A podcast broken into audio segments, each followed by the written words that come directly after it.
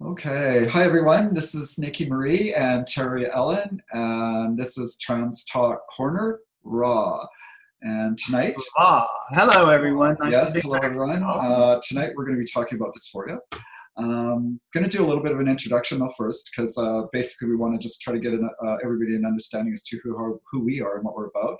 Um, so I wanted to just mention quickly that I am a gender therapist uh, counselor and master life coach, and uh, I help a lot of individuals in the trans community through gender transition. Um, and that is me and the young Terry Ellen. Oh, young. Yes, thank you. Uh, I am not that. Uh, I am a geologist by trade. I work at a state agency in the oil and gas regulation side of things. I've been a geologist a professional geologist for over 20 years. Have a Bachelor of Science and Master's in Geology. Uh, I also serve on the local LGBT group nonprofit board as a treasurer, and I'm also the admin and leader of a local Southern Transgender Alliance group, support group here where I live. So um, it's good to be here. Yeah, that's great.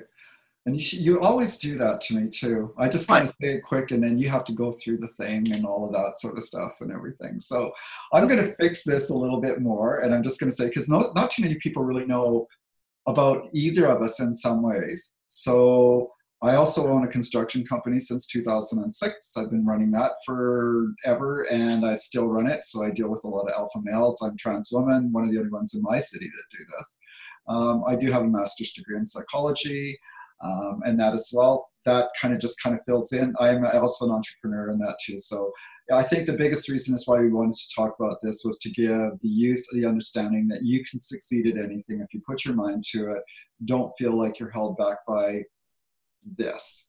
And That's this right. being, yes, you're trans, own it and be proud of it. Right. And that's the best way to describe this and why we kind of wanted to do this very, very quickly um, as the intro. So, right. like any other today. medical ailment. I'm also nearsighted, blind as a bat.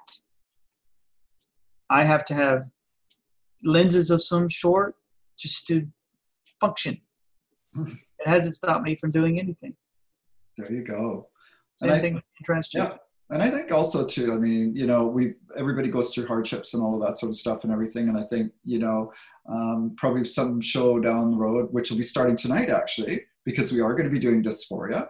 It starts to bring that element out as to what we've had to go through in childhood and you know middle age and through life and having to handle being trans the differences nowadays obviously um, you know there's a lot of different areas that you can find out about what we are and who we are um, lots of educational areas out there a lot of support groups out there i'm afraid when we grew up there was none of that. The dark and, ages. And we took this on head on and had to take it head on without any true support or anything. So, you know, both of us are seasoned ladies, no question. Um, we seasoned ladies. Yeah, I like to say it that way, uh, purely because of the fact that we have been through so much and grew up in in, in eras that in an era that uh, was really non-accepting and non-understanding. Um, you know, and very much lack of knowledge. And a very much lack of knowledge, even for us, you know, to even know who we are, what we're about. So the, the dysphoria that we talk about is started right from the very beginning. And, you know, Terry, why don't you go first when we'll kind of do a back and forth thing um, right from the, the start of, you know, childhood, getting up, growing up, kind of where you where you went to to high school and that and how you kind of perceived everything during that period of time. And then I'll do the same, and then we'll move more into middle life and what we've both gone through. Okay. Some of my earliest memories of when I was young, I, I wasn't like Jazz Jennings. I wasn't, you know, coming out at three or four years of age and telling my mother that I was a girl. Though I have distinct memories of when I was four, five, maybe, of getting the hairbrush and going to my mother and asking to brush her hair numerous times. I had no idea why I did that. I don't remember why I did that. I just remember that I really enjoyed brushing my mother's hair. And um, I talked to my therapist about that in the initial sessions that we had, and she was like, "Yeah, little boys don't do that." I was like, "Oh, ding, ding, ding, ding!" There's you know a sign that I had when I was I was young, even though I couldn't articulate maybe that. Okay, I'm a I'm a girl. I was doing things that certainly sort of illustrated that I I was. I remember that I enjoyed walking around in her shoes. I can remember not having many friends when I was young because the other little boys didn't want to play with me. Not, I never could figure it out why. And then, of course, you couldn't play with the little girls because, well, little boys don't play with little girls. And early on, I quickly learned what I couldn't do, girl wise. Thou shalt not play that. Thou shalt not have that toy. Thou shalt not have long hair. Thou shalt not dress in a dress. Thou shalt, you know, all these things uh, that caused anxiety and whatnot, which of course was a form of dysphoria at the time. But I didn't, I didn't, I didn't know it by that term back then. It was just a bit of disquiet and anxiety and not understanding well, why can't I? What's the big deal? Uh, I didn't have a gender sense at that time of not being a boy, but also not being a boy, but not knowing I was a girl at the time. And that didn't come until I started going through puberty. And I don't know what it was. I was either 11 or 12 years old something triggered me and I went to our local medical encyclopedia that we had. My mother was a nurse at the time. And so we had these medical things lying around, books and whatnot. And I looked up transsexual. I do not remember why. And I remember clearly reading the definition. I remember the book had a yellow cover, and it was about two to three inches thick. And when I read that definition, it was just like a light bulb went off, and it was like, oh, that's what I am. I'm a transsexual. And it was very much a oh shit moment. That wasn't a moment of joy. It wasn't a moment of elation. It was it was more of a oh my God, this is not good. And from that point, I would go to the library any chance I got, research anything I could find on at that time transsexualism, transsexual, um, anything I could find in our local library to, to figure out what was going on with me.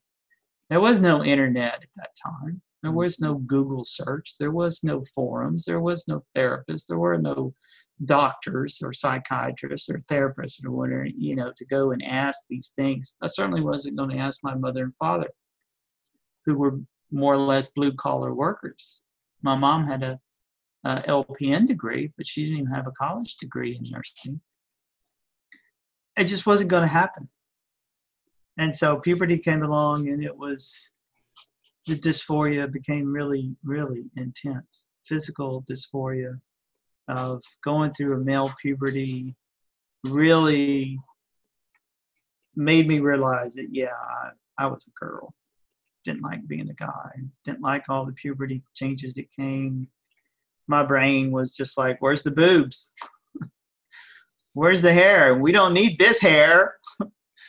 Uh, you know it was it was that was a tough time that was really tough that was some of the worst dysphoria I had was as a teenager until later in life in my 40s when when it became extremely bad again. Right. Well, it's interesting to to hear you say that because we do have a couple of things in common, and I think it's it's really interesting, you know, when we are young. So my situation is a little bit different. Um, I think uh, at the age of six, I knew full well something was wrong. There wasn't. It was. Uh, it was pretty dramatic. Um, really, where it boiled down to, and I can still remember uh, quite vividly uh, those times. Um, my parents were having some difficulty and wanted to go to counseling. And um, because of their personal issues that were going on, and um, I happened to be there because obviously they didn't have babysitters or anything else, and I was there. And um, it, my mom had said that she felt that something that they had done was making me having a difficult time in order to be able to progress as a boy.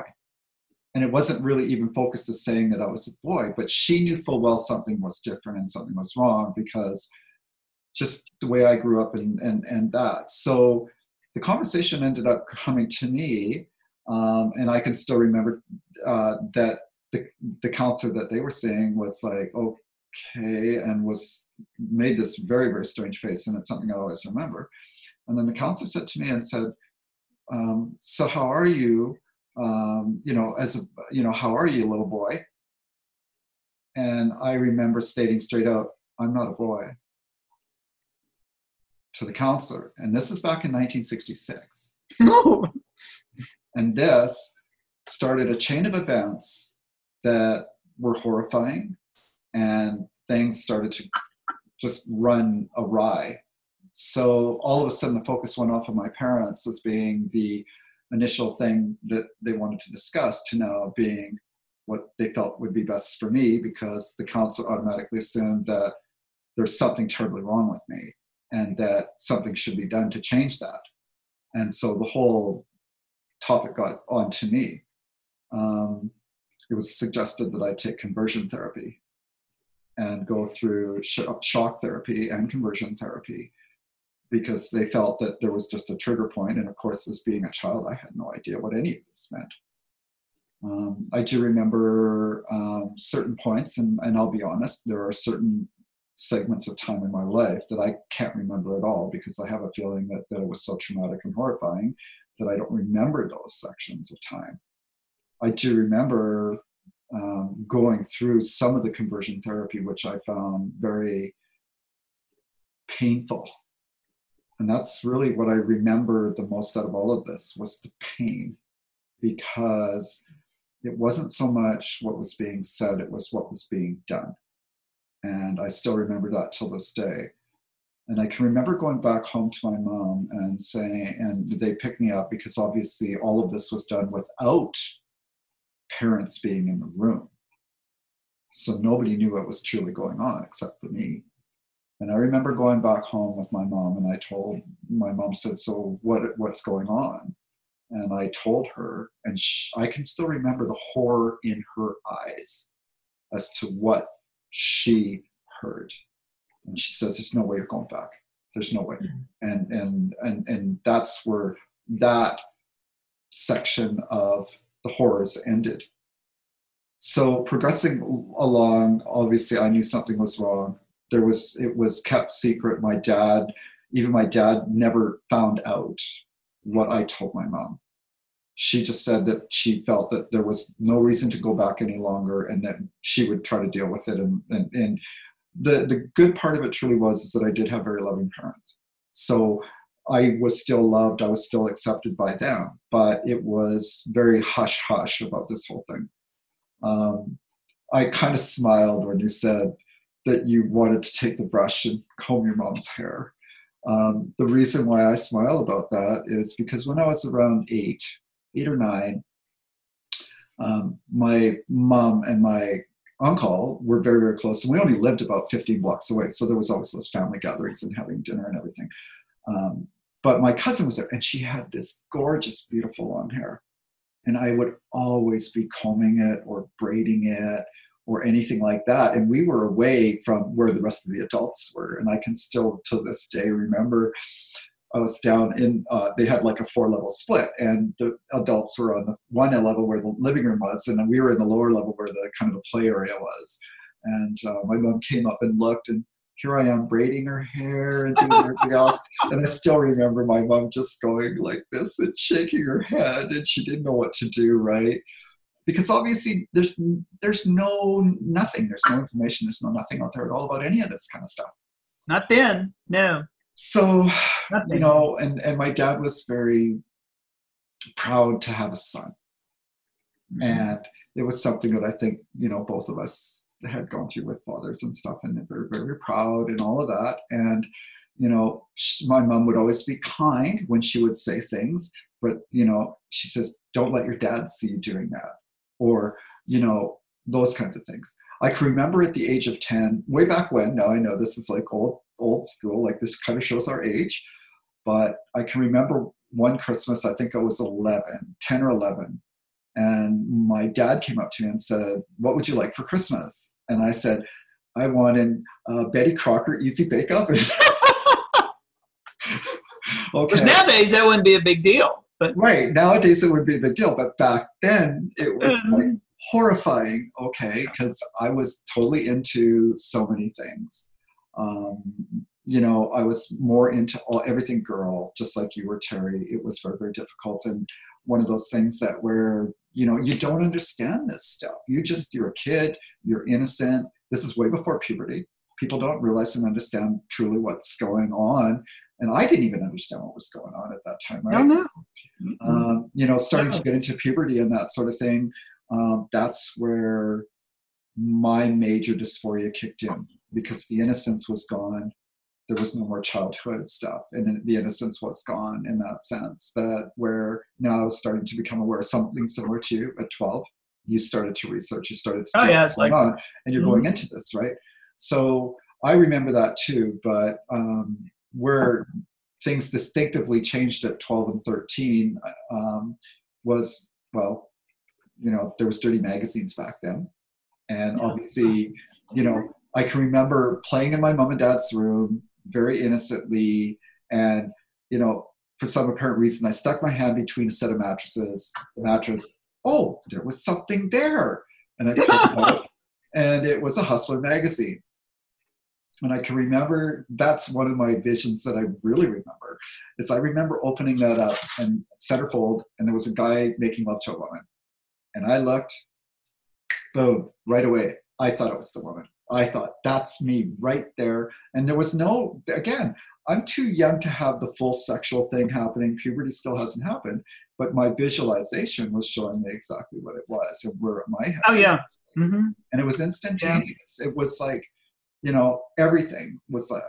So, you know, going into uh, elementary school, um, same as you, I can remember wanting to hang around with the girls. I didn't want to hang around with boys. I, it was like, this was like, what? Yeah.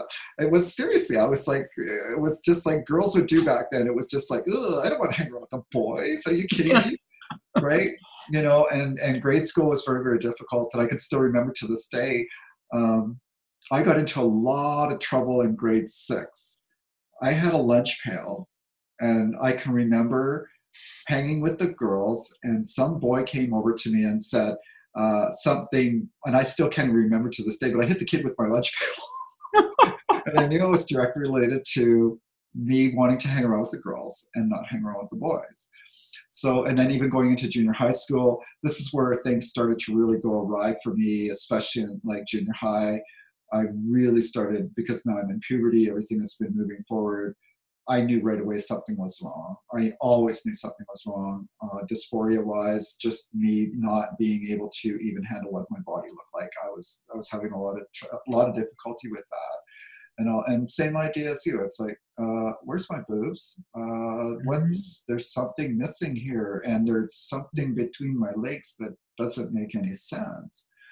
So I started to look at at that point where I had a lot of difficulty because accepting myself for who I was was very, very bad. Um, I, at that point, was getting very, um, you know, uh, pulling away from parents. Um, I was, I was starting to really have difficulty with people, with friends, with kids in general.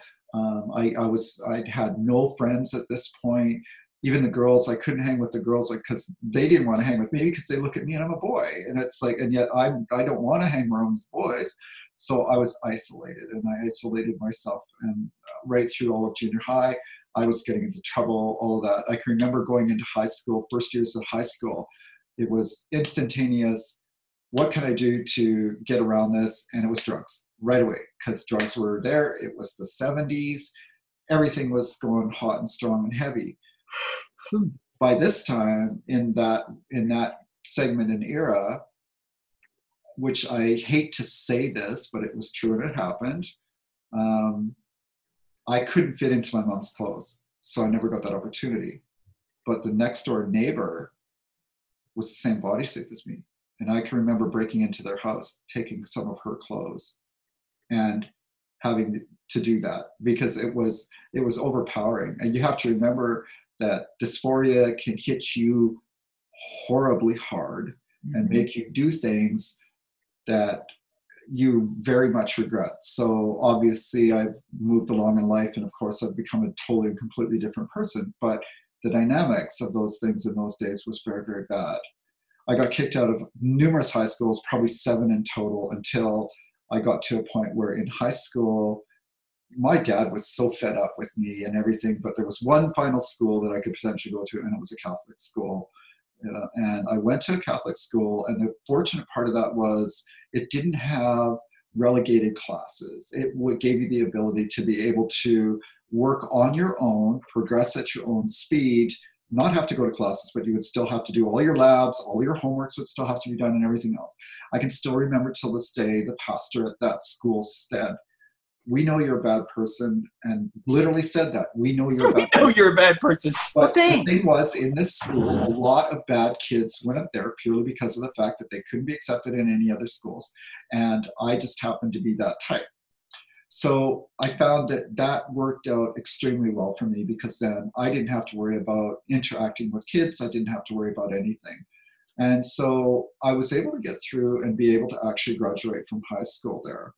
And the funny part was in my grade 12, I went in to um, write my exams, and it was my final exams. And I remember coming out, and a couple of girls um, had approached that I came out of school. And of course, to let everybody know, um, I had extremely long hair. It was one of the very fortunate things of living in the 70s. It was very much a rock and roll era, all of that. So my parents kind of went with that. My mom knew exactly what was going on. She knew my troubles, but she would never talk about it with my dad, would never say anything to anybody. It was like I was kind of left on a deserted island and to fend for myself. She still loved me dearly. I think it was just that she didn't know what to do, and she there was nowhere to go, and all of that. Um, so I can remember coming out of the high school uh, just after my um, writing my exams, and these two girls stopped me and said, you know, wow, you know, who are, you know, they kind of knew who I was. They'd seen me through classes and stuff and exams and all of that, but I would always bolt out of everywhere. And they, these two girls would always were trying to figure out who I was.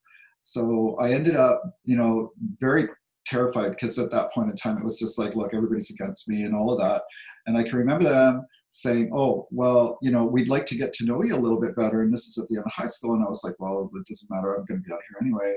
Um, you know, and they said, well, no, but look, you know, um, we feel that we, you know, kind of nice. And they were actually putting their best foot forward. Of course, I was totally skeptical. So they said, well, why don't you come over to my house and, you know, we'll, we'll shoot the shit and chat and all that kind of stuff. And of course, what's first thing in my mind? Oh, you're going to take me to some area and your boyfriends are going to come and kick the shit out of me because I've been having beat up all throughout my whole entire life and I'm used to this and this, seeing this stupidity and that sort of stuff going on. Um, but I finally indulged and I said, okay, I'll do this. And I can remember walking up to their house and it was two girls. One was Chinese and one was white. Um, not that that really has any bearing on it, but back then there wasn't too many multi, too much multiculturalism going on or that sort of thing. So uh, they, you know, she says, well, why don't you come to my place and we'll fool around in the basement? And I was like, okay. Um, and then when I got to the door, that was the biggest indication that I can remember getting this, is because one of the one of the girls said, "You look really feminine," and I was like, "Yeah, I know," because I I was I was presenting very much kind of female as best I could without you know, and that's again why I got beat up and stuff. Mm-hmm. And uh, came up to the door, and the mom, she said, the girl said, "Do you mind if my friends come downstairs?" And she took a, her mom took a second look at me, like, kind of like, okay, you're either gay or some like, and, and she didn't say anything obviously, but I could just see the facial expression on her face and her eyes. And Yeah, uh, I, I, I don't have to worry about you. Right, exactly. And that's exactly what it was because she said right there, I don't usually allow any kind of boys in with my daughter in the basement, period. But, and for some reason, she just said, you know what? You're going to be okay. So, yeah, you can, you're you can- okay. yeah. And I can remember going downstairs and, and that and just connecting with these girls on a level that I had never connected with anybody before. And, you know, they said, well, where, where are you? And I started to talk freely and that sort of stuff and everything. And they said, oh, can we do your makeup? And I was just like, are you kidding? And she said, no. I was oh. like, it was like, are you serious? And she said, yeah. She says, I think you would like us to do your makeup. And I was like, yeah, exactly what you did. It was just like, oh my God, this is like, am I in a dream oh. world or what's going on? really. Yeah. Um, so anyway, I got all my makeup done. One of the girls, the girl that lived there, I was her exact size, and I can remember putting on her clothes and being made up, and they were the friendliest girls in the world. I couldn't believe that I'd ever meet anybody like this, especially at that time. So what did they do? They convinced me to go to my high school prom as a girl. Okay, Wow. so I and and so I can remember till this day going, you know, going back home, and I had this this like my mom looked at me and she says, "What do you got on your eyes?" Because I tried to clean up that night that I went home, and I tried to clean up in my eyes and everything, and it was like, um, oh, uh, it's makeup, and I put my head down, and she says, "Where did you get makeup?" And I said, "Well, I met these two girls, and you know, we got together, and I did some makeup." And she says, "Oh." She says, Well, why don't you go downstairs and clean it up before your dad sees it? And that was it. Didn't say anything else. There was no animosity from her or anything. And then I came back up and I said, um, She goes, So, you know, how did you like it? And I said, Well, it felt so, you know, I, I can't remember my exact words, but I do remember expressing to her the fact that it felt right. Like I, it was like I, and she says, she says, I haven't seen you smile like this in e- forever since you were a kid. Like it was just the way it was. Um, and then I said, they want me to go to the high school prom with them. And she said, okay. And I said, yeah, and I want to go with makeup on. And she said, do you think that's a good idea? And I said, I don't know, but I want to do it. And she says, okay, have fun. And, and so I, I can remember going back to the girls' place, and I, I, I can't tell you how fast I ran on the day of the prom to get over to her place to get made up. And we all met there, and there was another girl, so there was three girls, and I was there. And they, I, I can't, I felt like I was the pampered goddess on the planet because everybody's like, no, no, what is she? Okay. And they're holding up dresses on me and they're doing everything and all of that sort of stuff and everything, right? And I can remember the one girl, she had a boyfriend uh, that was on the football team and all that kind of stuff. And he was going to take her to the prom. And so we were trying to figure out the best way to get me to the prom without causing any issues or problems. But nobody really knew me because I hardly ever showed up. Anyway, I went to the prom in heels, uh, fell twice because I couldn't walk in spikes because I hadn't really walked in spikes before. um, went to the prom, and I can remember walking in, and uh, really nobody even really noticed too much until some boy looked and said, "That's a guy," and then all shit broke loose. I had people pushing me, all sorts of things. The pastor found it funny come in. A bunch of teachers came in. They separated everything. I didn't even last 10 minutes, and they told me that I had to leave immediately. And so I did. So that's how my high school went, all the way up to high school. I'm suffering dysphoria. And now the next thing kicks in. But I said that it would be your turn, Terry. So I'm going to let you go uh, and talk for another 10 minutes, and then we're going to end this episode um, and then go to part two. Um, but please do. I hear the rest. One thing of I wanted I wanted to show um, not not just show my guitar, but um, I'm a musician. I play guitar and bass, but I have found uh, the guitar to be a very nice way to show what dysphoria is like for me. Well, my dysphoria. My dysphoria consisted of a lot of dissonance, discordance, like I was going to fly off into a million pieces. Like I was never in tune with myself. So this guitar is in tune.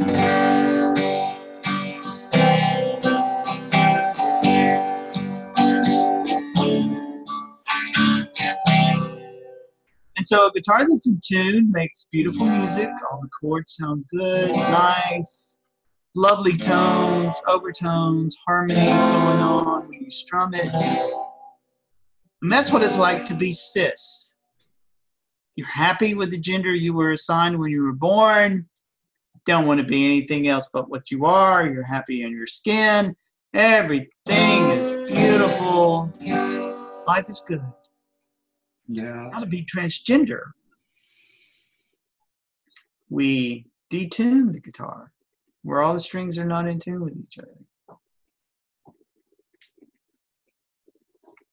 And so when you play those same chord forms,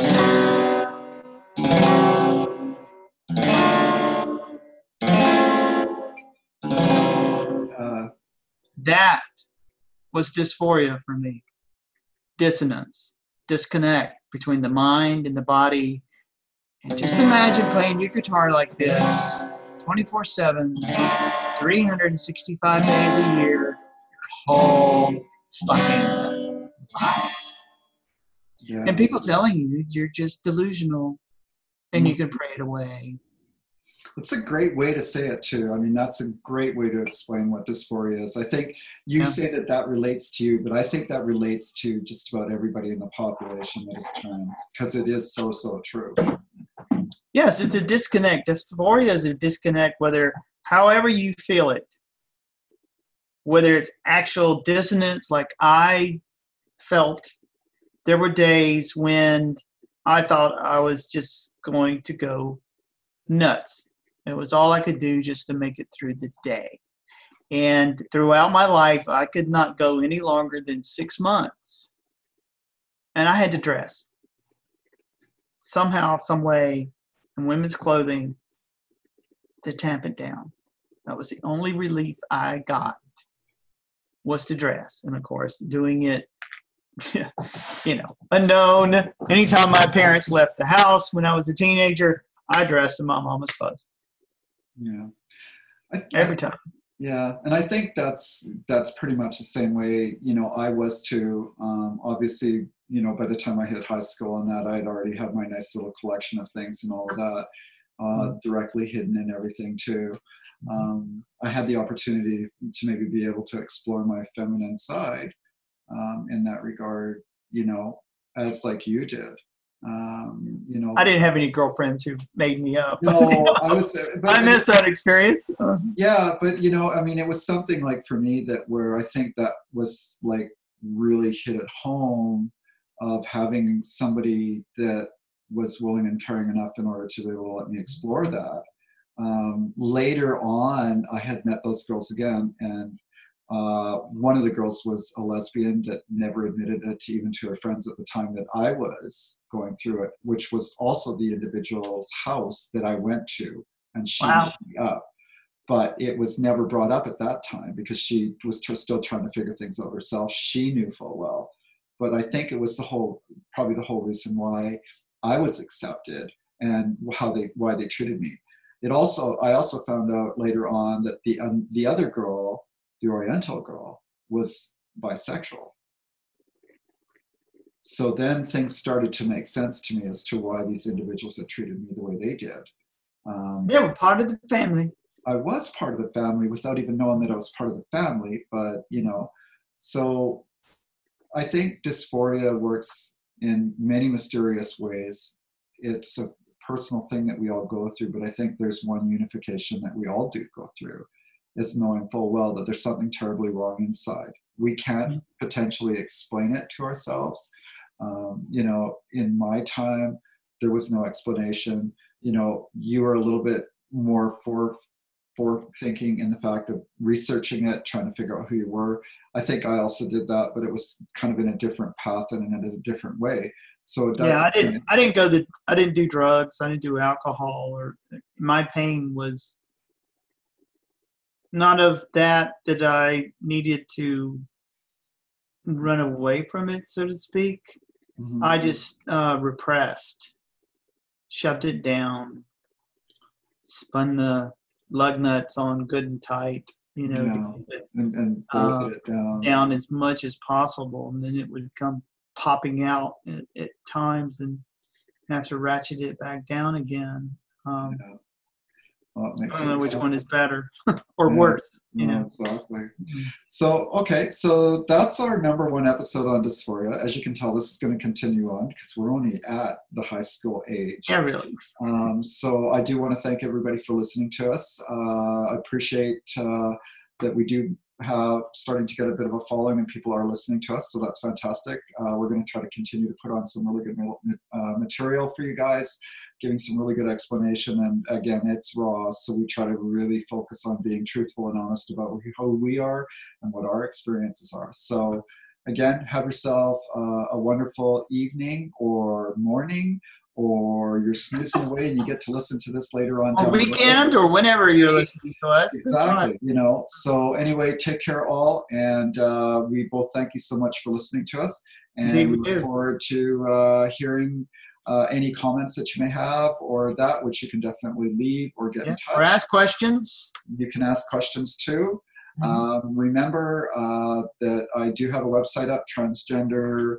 Uh, lifecoaching.com, which does a lot of the counseling. If you do have questions, you can always come there. You can ask them, and we'll definitely get those uh, answered for you on the show. So, anyway, have a wonderful evening, and we will see you in part two. Bye. Bye.